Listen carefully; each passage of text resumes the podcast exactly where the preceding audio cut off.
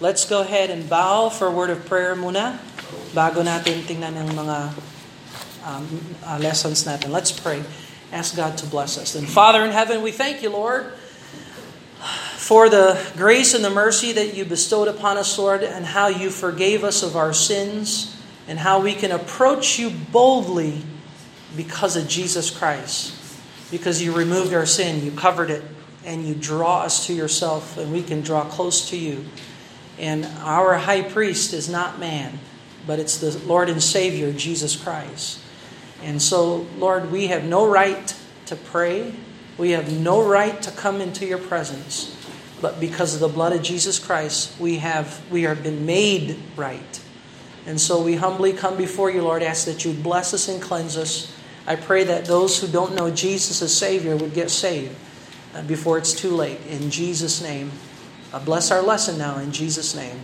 Amen. All right. Uh, William, magbigay ka muna ng, uh, give this to the adults first and then teenagers. Adults first and then teenagers.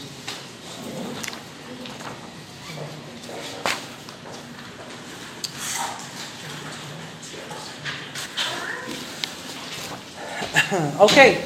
So nasa Leviticus chapter 16 na tayo. Leviticus chapter 16 at ang paksa ng Leviticus chapter 16 at saka 17 ay yung tinatawag nating the Day of Atonement. Uh, the Day of Atonement. So the Day of Atonement, uh, pag sinabing, unahin ko muna itong atonement.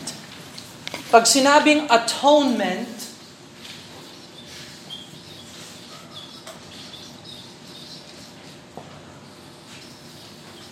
merong isang araw ng atonement na ginagampanan ng high priest sa isang taon. Kada taon, there is a day of atonement every year that the high priest observes in the Levitical priesthood. Anong ibig sabihin ng the word atonement? What does the word atonement mean? Well, the word atonement means at one meant. Oh, di mas easy yun. At one meant. Anong ibig sabihin ng one? Pinagkakaisa, pinagsasama. At one, yung at preposition yan sa Ingles. At one meant. Ilinalagay sa pagkakaisa ang dalawang panig na magkahiwalay. Ano yung dalawang panig na isinama sa isa? Isang banal na Diyos at ang makasalanang tao. Ipinagsama sila. Reneconcile sila. So pwede rin sabihin yung at one meant is bringing together two distinct parties, a holy God and sinful man. And then they are brought to one in unity, reconciled, brought together. And so there is a, a, a, a, there is a day in the calendar of the Levitical priest where the high priest enters into the Holy of Holies once a year. But they have to remove sin. They have to, they have to, it's on the basis of the removal of sin. So, hindi pwedeng makiisa ang tao sa Diyos habang siya ay nananatili sa kanyang kasalanan. Kailangan tanggalin ang kasalanan. Now, paano tinatanggal ang kasalanan? Pinipilit ba yan? Ginugustuhan ng laman? No. Ito ay sa pamamagitan lamang ng dugo ng Panginoong Yeso Kristo. At gawa ng Diyos, hindi gawa ng tao. So, paano matanggal ang kasalanan ng tao? Paano matanggal ang kasalanan mo? It is through the blood atonement, sacrifice, reconciliation of the Lord and Savior Jesus Christ. At itong Leviticus 16 ay larawan lang anino ng gawa ng Panginoong Kristo. And so, we'll look at this. Let's look at uh, Leviticus chapter 16, uh, verse number 1. Pansinin ninyo muna yung verse number 1. And the Lord, sino yung Lord? Si Jehovah, yung Panginoon. Yung pangalang Jehovah, yun ang talagang pang, pangalan ng Panginoon. And Jehovah or the Lord spake unto Moses after the death of the two sons of Aaron. Naalala ninyo yung kamatayan ng dalawang anak ni Aaron? Si uh, uh, see, uh, who are the two sons of Aaron? Hmm? The two sons of Aaron that died as they offered strange fire? Nadab and Abihu. Oh, so, eto lang ha, nagbigay ng instruction ng Diyos kamakailan lang sa pagkapatay ng dalawang anak ni Aaron when they offered before the Lord and died. Biro mo, naglingkod sila sa Diyos pero pinatay sila ng Diyos. Bakit? Kasi yung inialay nila sa Diyos ay hindi nagmula sa Diyos. Yung apoy na inialay nila sa Diyos, galing sa sarili nilang pawis at gawa, galing sa sarili nilang laman. At tandaan ninyo, hindi sapat ang gawa ng, ng laman natin para maging kalugod-lugod sa Diyos at katanggap-tanggap sa Diyos. Never na manggagaling ang kaligtasan sa pawis at hirap at kakayahan ng tao. So dito dito nagkakaiba talaga ang relihiyon ng mundo at ang relihiyon ng Diyos. Kaya huwag niyong isipin, porke nandito kayo, naglilingkod tayo sa Panginoon, eh, okay na kayo. No. Kung hindi ka saved sa, pang, sa pamamagitan ng dugo ng Panginoong Iso Kristo, kung hindi ka nagsisi ng iyong mga kasalanan at tanggapin si Yeso Kristo, hindi ka pupunta sa langit kahit na maging member ka pa ng church na ito. Kasi ang kaligtasan hindi sa gawa ng laman ng tao. Ilublob ko kayo sa tubig ng bautismo, lalabas pa rin kayong makasalanan at papunta sa impyerno kung hindi nyo mag, magsisi at tanggapin si Jesus Christ. Verse number 2, And the Lord said unto Moses, Speak unto Aaron thy brother, eto ah, sabi mo kay Aaron, that he come not at all times into the holy place. So tandaan ninyo, sa tabernacle, merong tatlong bahagi. There are three parts to the tabernacle. Yung tabernacle ay yung tulda na ipinakita ng Diyos kay Moises, na kinonstruct ni Moises, para ito ang maging tahanan ng Diyos habang sila ay pagala-gala sa wilderness dahil sa kanilang kasalanan na hindi sila sumampalataya sa Diyos. Pagkatapos na sila ay lumabas sa Egypt, sa pangaalipin ng Egypt. So sa tulda, merong tatlong bahagi. Merong outer court, outer court, panglabas na korte. Tapos nakatakip yan. Tapos merong merong holy place sa loob. Dito yung ito yung gate ng tabernacle. Merong mga uh, altar na kung saan nagsasacrifice sila ng hayop dito. Merong uh, hugasan ng tubig dito. Tapos yung holy place, merong tatlong furniture, merong table of showbread, merong lampara, at saka merong altar of prayer. Tapos sa holy place, sa loob ng holy place, merong kortina yan. Ito yung tinatawag na Holy of Holies. Or yung holiest place. Or Holy of Holies. Pinaka-Holy of Holies. Or Holy Place. At bawal pumasok ang tao dyan, isa lang ang pwedeng pumasok dyan, yung high priest. Pero sabi ng verse that he come not at all times into the holy place. So merong isang isang panahon lang sa buong calendar na pwedeng pumasok yung high priest sa loob ng holy place. Ano yon? Day of Atonement. Yung araw ng atonement. So napakaganda ang Day of Atonement. Kasi sa umpisa, hindi siya pwedeng pumasok, pero pagkatapos na siya ay malinis at nalinis na yung kanyang kasalanan, pwede na siyang pumasok. Pwede na siya nung pumasok. Now, he can go in after he does the cleansing sacrifices. Look at verse 3. Thus Aaron come into the holy place after his sin offering. So nagkaroon muna ng sin offering sa labas bago siya makapasok sa loob. So, ganun talaga ang Diyos. Hindi ka papasok sa langit, hindi ka papasok sa presensya ng Diyos kung wala kang sin offering. Hmm. Sino yung sin offering natin? Sino ang tupa ng Diyos? Sino ang kordero ng Diyos na nag-aalis ng kasalanan ng sanglibutan? Si Jesus Christ. Kaya kung ako sa inyo, magsisi na kayo sa inyong kasalanan at tanggapin si Jesus Christ. Kasi, yun lang ang magiging dahilan kung bakit tatanggapin ka ng Diyos. Hindi ka tatanggapin ng Diyos kasi maganda ang buhok mo, maganda ang kasuotan mo.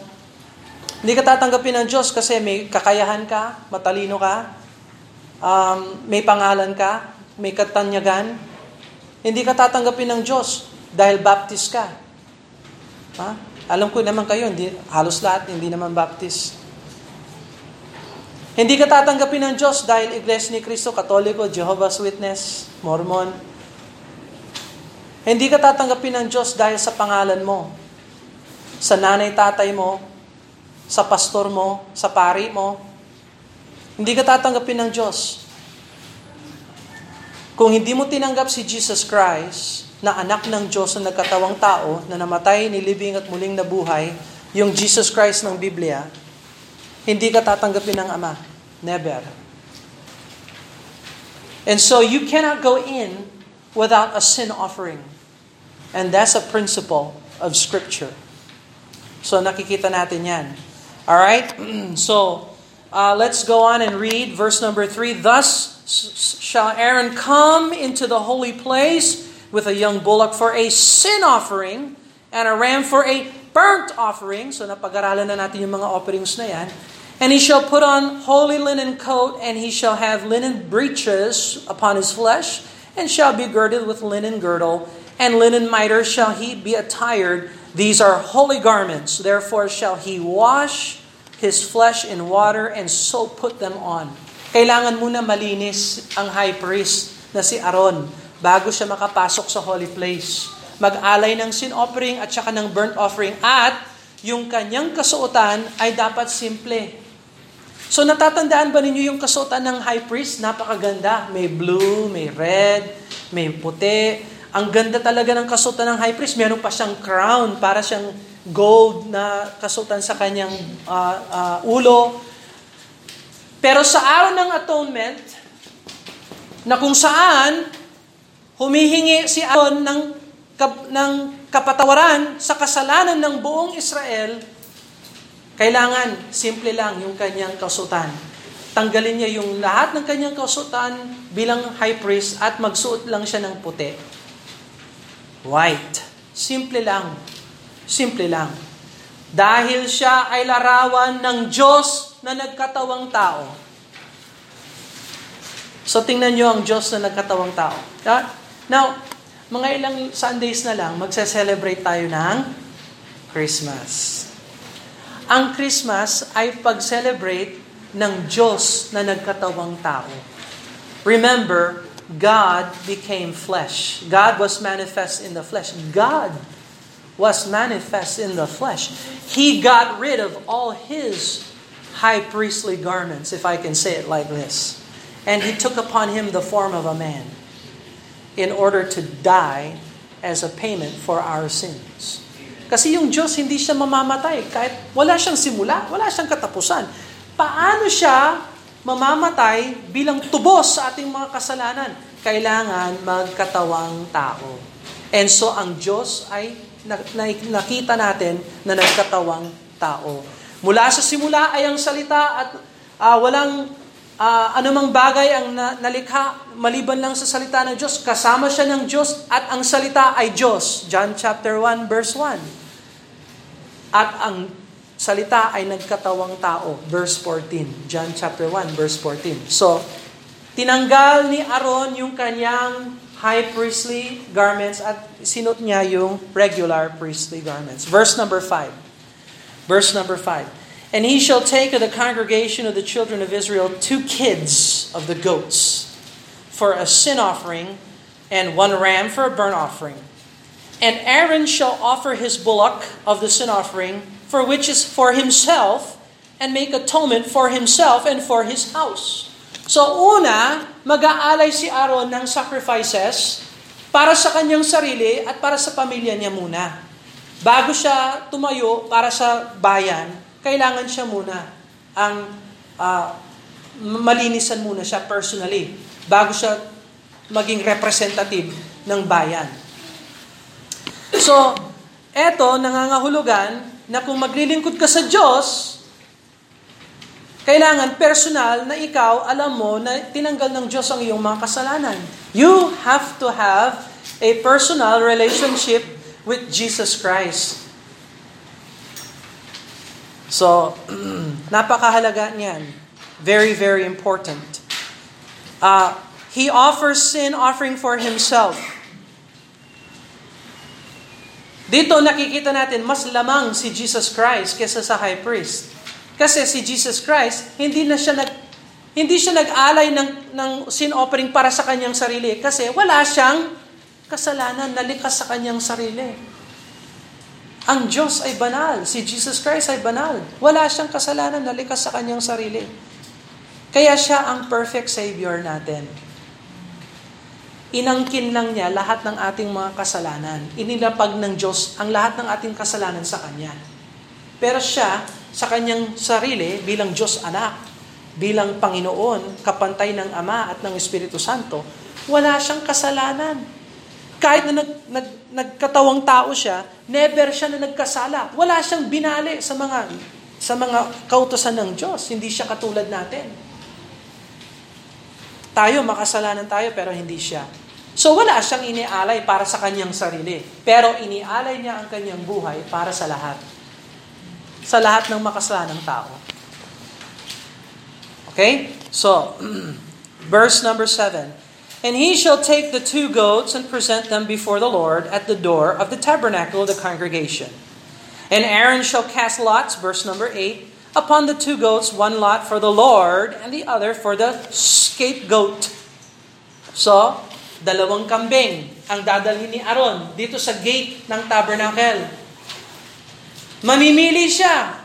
Dalawang kambing. Yung isang kambing, iaalayan, ikakatay, iaalayan sa Diyos. Yung isa namang kambing, pakakawalan. Siya yung scapegoat. Ibig sabihin, nag-escape siya. Pakakawalan siya. Verse number 9. And Aaron shall bring the goat upon which the Lord's lot fell and offer him for a sin offering. So yung isang kambing, iaalayan, kakatayin yan, yung dugo, bubuin. Wiwisikin yan sa holy place, tsaka sa altar dito, tsaka dito, tsaka sa kurtina, tapos sa holy place.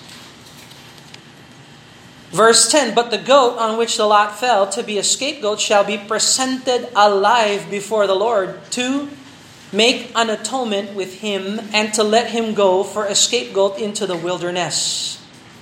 Uh, yun namang pangalawang kambing na pakakawalan, pipili siya ng isang lalaki, dadalhin yung kambing sa kagubatan at pakakawalan siya. Pero hindi siya pwedeng pakainin, hindi siya pwedeng isole, hindi siya pwedeng ilagay sa tahanan, hindi siya pwedeng gamitin. Pakakawalan siya. Dadalhin siya sa malayong lugar at never na siyang makikita maguli. Ito ay larawan na kung anong ginagawa ng Diyos sa kasalanan ng tao na sumampalataya sa Kanya.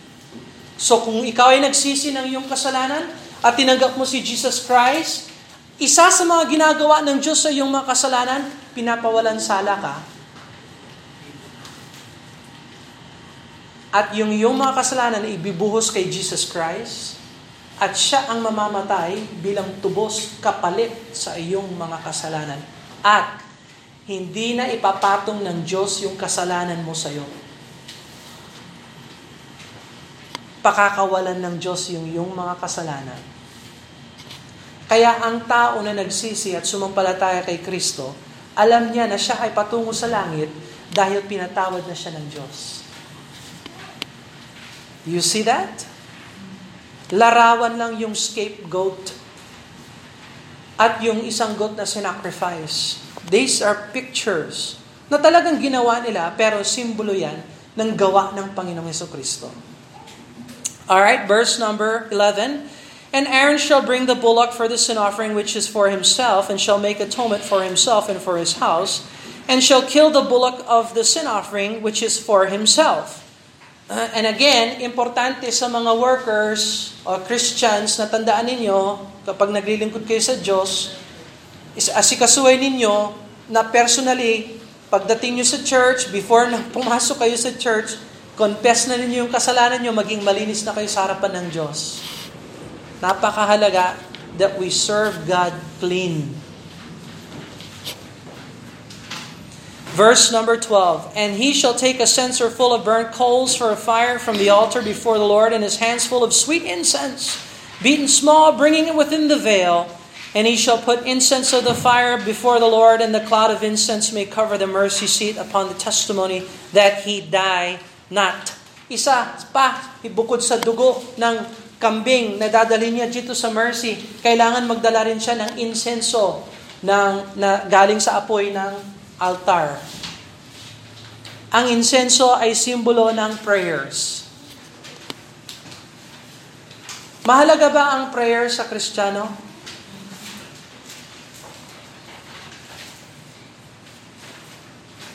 I hope, lalo na sa mga Sunday school teachers and workers natin, that you spend time in prayer.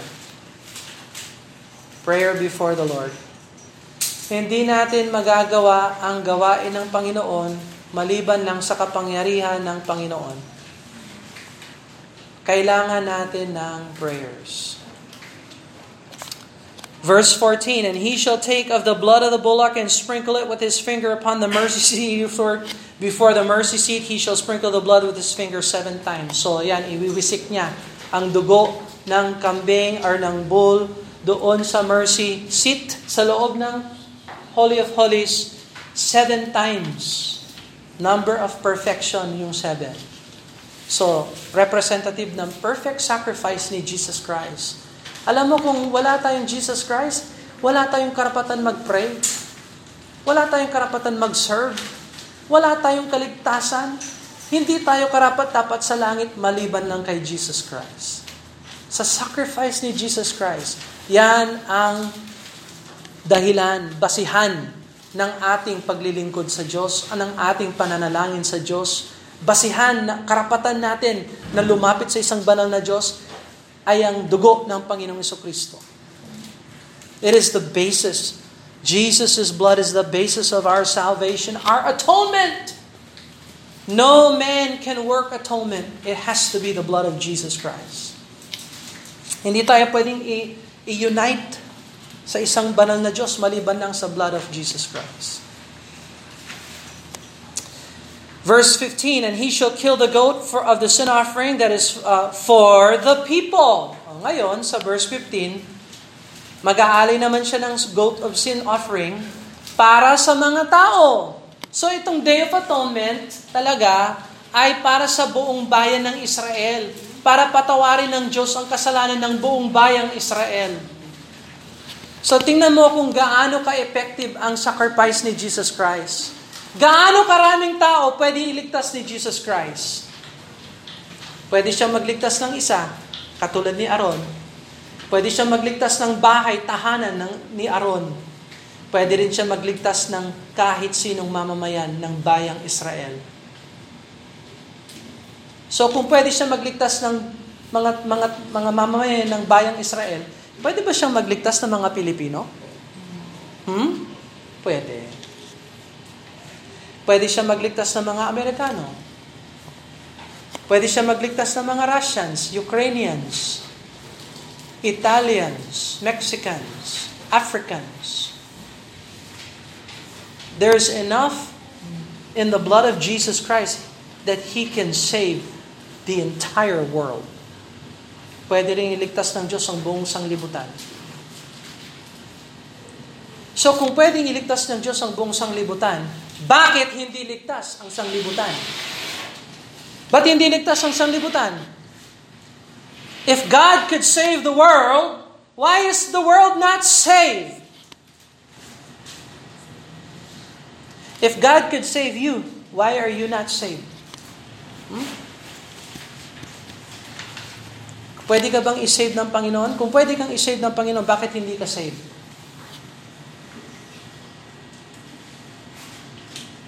Alam nyo, every Sunday, ini-invite namin kayo.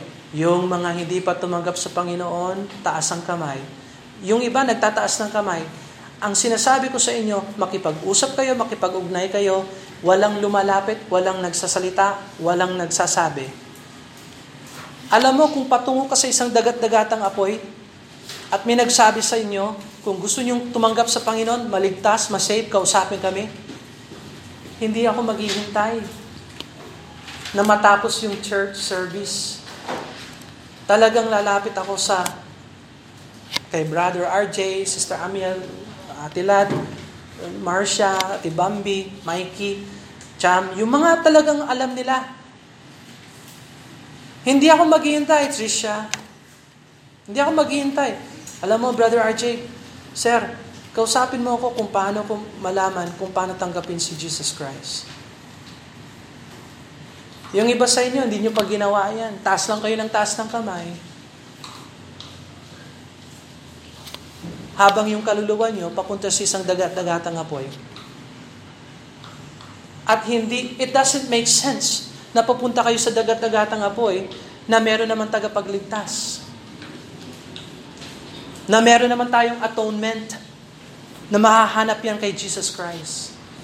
Ang hinahanap lang ng Diyos, mapakumbabang puso at matinong pag-iisip na maayos at malinaw para tanggapin si Jesus Christ.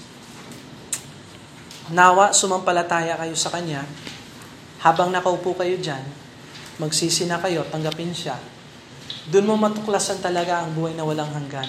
Kapatawaran ng iyong kasalanan at magkaisa kayo sa Diyos. Verse number 16. He shall make an atonement for the holy place because of the uncleanness of the children of Israel. Kasi dahil sa karumihan ng mga Israelites. So ang Day of Atonement, National Atonement. National Atonement. Verse 21, And Aaron shall lay both of his hands upon the head of the live goat and confess over him all the iniquities of the children of Israel. So, lahat ng pagkakasala ng mga anak ng Israel, It's national. It's national. Uh, look at verse number, uh, let's see. Uh, verse number 30. Verse number 30. For on that day, the day of atonement, shall the priest make an atonement for you. Second person plural, kayong lahat. To cleanse you, that ye may be clean from all your sins before the Lord. So, Pwede palang linisin ng Diyos lahat ng ating mga kasalanan. Kahit na buong bayan pa, pwede, pwede, pwede. Ang tanong, ikaw ba ay lalapit sa Panginoon? Ikaw ba ay magsisisi at tumanggap sa Panginoon? Brother Bill, anong pagsisisihan ko?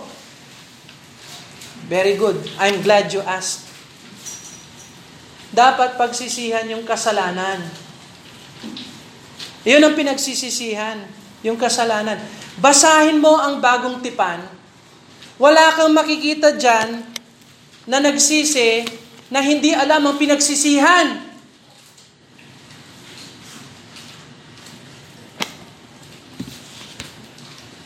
It's foolishness today. It's so dumb today. So many Baptist churches today take away repentance. But when you read the Bible, Everyone who repented knew what they repented of.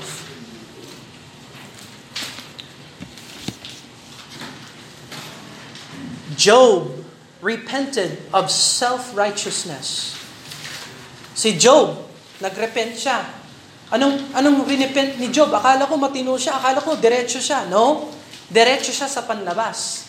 Pero sa kanyang panloob, nagsabi siya, I repent in sackcloth and ashes dahil inisip niya, bakit nangyayari to sa akin? Naglilingkod naman ako sa Diyos. At talagang naglingkod siya sa Diyos. Wala naman talaga akong sala sa sarili ko. Talaga, kinumpisal niya. Wala siya talagang problema. Pero, nung natuklasan niya na sa, sa isip, sa loob niya, okay ako, yun ang pinagsisihan ni Job. Kasi hindi siya okay. Lahat na nagsisi sa Bible, alam nila ang pinagsisihan nila. Ikaw, alam mo kung ano yung pinagsisihan mo? Hmm? O baka hindi? Hmm.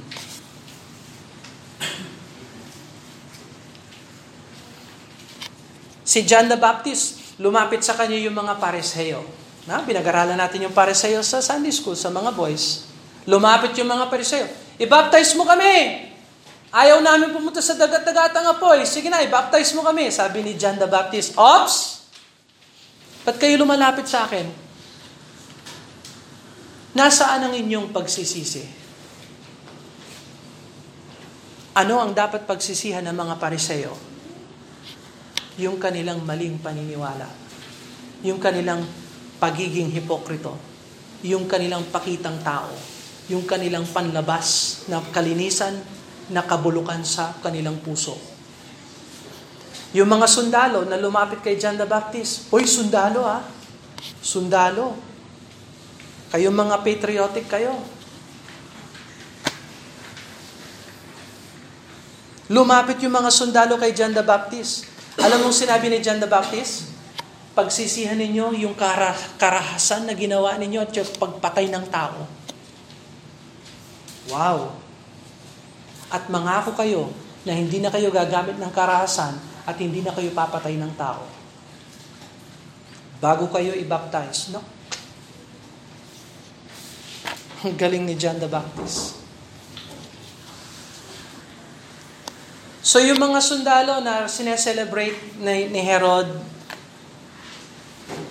dapat magsisi sila. Yung iba sa inyo gusto maging pulis.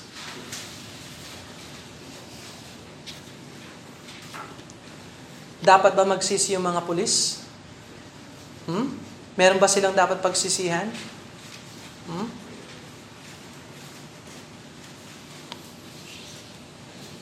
Anyway, pag-aralan nyo ang New Testament. Lahat ng mga nagsisi, alam nila ang kanilang pinagsisihan.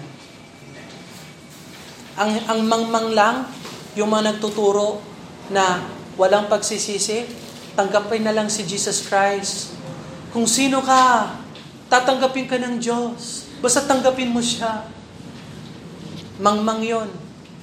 Hindi nila alam na may tinuturo talaga ang Bible patungkol sa pagsisisi.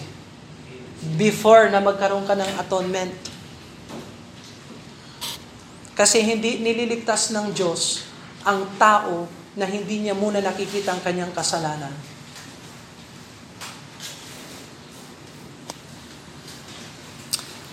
Verse number 29. Let's look at verse number 29. And this shall be a statute forever unto you, that in the seventh month, on the tenth day of the month, ye shall afflict your souls. Oh, afflict your souls. And do not work at all, whether it be of your own country or a stranger or sojourneth among you. So itong araw na ito ay isang araw ng pagsisisi. The Day of Atonement is an entire day of repentance. To afflict your soul. Huwag kayong magtrabaho. Magkaroon, magkaroon kayo ng araw na pag-isipan nyo yung inyong mga kasalanan, pagsisihan yan at manumbalik sa Diyos. So, will of God na yung Day of Atonement ay maging yearly event sa kalendar ng Israel. Meron bang Day of Atonement para sa Pilipinas? Wala, no? Wala tayong Day of Atonement bilang Pilipino. nakaka nakakamang, nakakamangha. Sa lahat ng holiday ng Pilipinas, at dumadagdag palagi ang mga holidays ng Pilipinas, ano kayang ano kaya dapat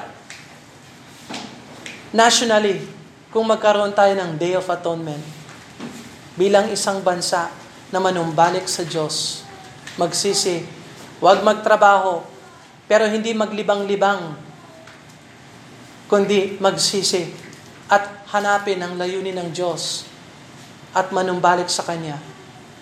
Sa palagay mo, i-bless ng Diyos yung bayan natin? What do you think? O di kaya, ganun na lang. Pabayaan na lang natin ito. Huwag na lang natin bigyan pansin ng salita ng Diyos. Mag-good time na lang tayo. Katulad ng ginagawa natin ngayon. Wala man Day of Thanksgiving. Wala rin Day of Atonement. Pero merong Ninoy Aquino Day, Bonifacio Day, Rizal Day. Ha? Ganda ng mga pangalan na yan.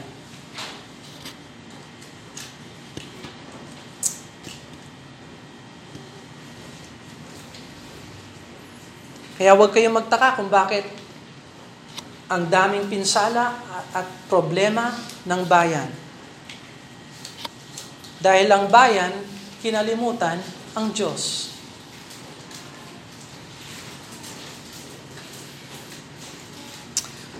Verse number 30. Verse number 30. For on that day shall the priest make an atonement for you to cleanse you, that ye may be clean from all your sins before the Lord. Hey, listen. Naranasan na ba ninyo na maging malinis sa harapan ng Diyos? Clean. Hindi ho masama ang maging malinis sa harapan ng Diyos. Ito ay kagalakan ng Kristiyano na siya ay malinis sa harapan ng Diyos. Yan yung Kristiyano na hindi bulok at hindi makamundo. Yan ang masayang Kristiyano. Yung simple yung kanyang buhay, naglilingkod siya sa Diyos ng maayos at malinis. Habang ang buong mundo ay pabulok ng pabulok ng pabulok ng pabulok. Pero hindi yung Kristiyano na matino. Habang yung mga pamilya ng mundo ay nagwawasak-wasak at punong-puno ng pangangalo niya at pakikiapid at pagkasira at pagkabulok, hindi ang tahanan ng Kristiyano. Napakalaking saya at blessing na maging malinis sa harapan ng Diyos. Kaya kayong mga young people na Kristiyano, alagaan ninyo ang katawan ninyo. Huwag niyong ibigay ang katawan ninyo sa boyfriend yung bulok, sa girlfriend yung bulok. Lalo na yung boyfriend, girlfriend ninyo, hindi pa kinikilala si Jesus Christ. Nako. Tapos ibibigay mo yung puso mo sa Kanya, Antikristo, anak ng Diablo. Ha?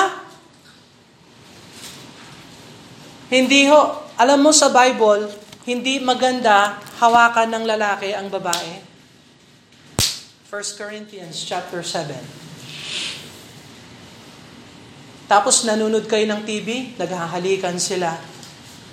Ay, tingnan mo, naghalikan sila. Naghalikan sila.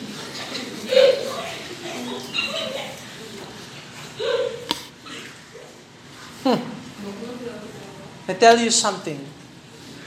Kung matino kang kristyano, ang una mong halik ay sa altar na ikakasal ka sa girlfriend o sa boyfriend na nagmamahal sa Panginoong sa Kristo. Bulok lang yung mga nakikiapid at nag-sexual sin sa labas ng marriage. At yan ang paksa ng verse ng Leviticus chapter 18. Lahat kayo na nandito, bumalik kayo pag Leviticus 18. Lahat kayo. Pag-aralan natin kung ano ang standard ng Diyos patungkol sa purity. Huwag kayong matisod. Imbis na matisod kayo, magsisi kayo. manumbalik kayo sa Panginoon, bumaling kayo sa kasalanan, tangkapin si Jesus Christ, at makita mo ang blessing ng Panginoon sa iyo, habang nabubuhay tayo sa isang mundo na bulok. Bulok yung TV, bulok yung tinuturo sa inyo sa eskwela, evolution, ha? This kasinungalingan, kabulukan. Bulok yung mga standard ng mundong ito, bulok. Ito ang pure. Ito ang wasto. Ito ang tama. Ito dapat i-google ninyo yung oras ninyo sa pag-aaral nito. I-master nyo ito para ito ang mag-master sa buhay nyo. so, let's look at verse 32. Leviticus 16, verse 32. And the priest whom shall he shall anoint, whom shall he consecrate to minister in the priest's office his father's stead, shall make the atonement and shall put on the linen clothes, even the holy garments. Verse 33. And he shall make an atonement for the sanctuary, and he shall make an atonement for the tabernacle of the congregation, for the altar, and he shall make an atonement for the priests. Pati pala yung mga pare, kailangan nilang ng atonement. Pati pala yung, yung altar, kailangan ng atonement. Lahat kailangan ng i-atone. Isaole sa Diyos. Makiisa sa Diyos. All the people of the congregation, lahat, pati mga tao, mga mga furnitures, mga servants, lahat dapat isoli sa Diyos. Verse 34, And this shall be an everlasting statute unto you to make an atonement for the children of Israel for all their sins once a year. And he did. Tingnan mo itong si Moses, napaka-obedient. And he did as the Lord commanded Moses. So Moses obeyed the Lord. You cannot be happy in life without obeying the Lord. You will never be happy in life until you obey the Lord. Hanapin niyo ang kasiyahan sa kabulukan at kamunduhan ng mundong ito, hindi niyo mahahanap ang kasiyahan maliban lang na sumunod kayo sa Panginoon. Si Brother Bill, hindi mo alam yung puso ko na nagmamahal dito sa antikristong boyfriend ko o sa anak ng Diablo na girlfriend ko. Hindi mo alam ang aking puso.